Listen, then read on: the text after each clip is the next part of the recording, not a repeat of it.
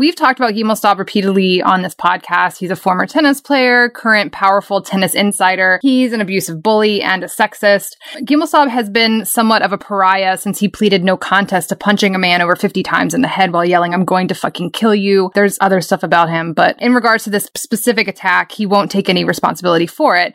Djokovic is the president of the ATP Player Council and a vocal supporter of Gimel And this came to a head this week when a journalist asked Djokovic in a post-match press conference if he had read the victim impact statements since Djokovic refuses to distance himself from Gimel Djokovic then fell back on the old, if he's ever proven guilty, then at that point I'm not going to support him, which is the coward's way out in a world that rarely finds abusers guilty of anything. But then he didn't stop. He got angry at the journalist for asking, stating that the journalist had attacked him.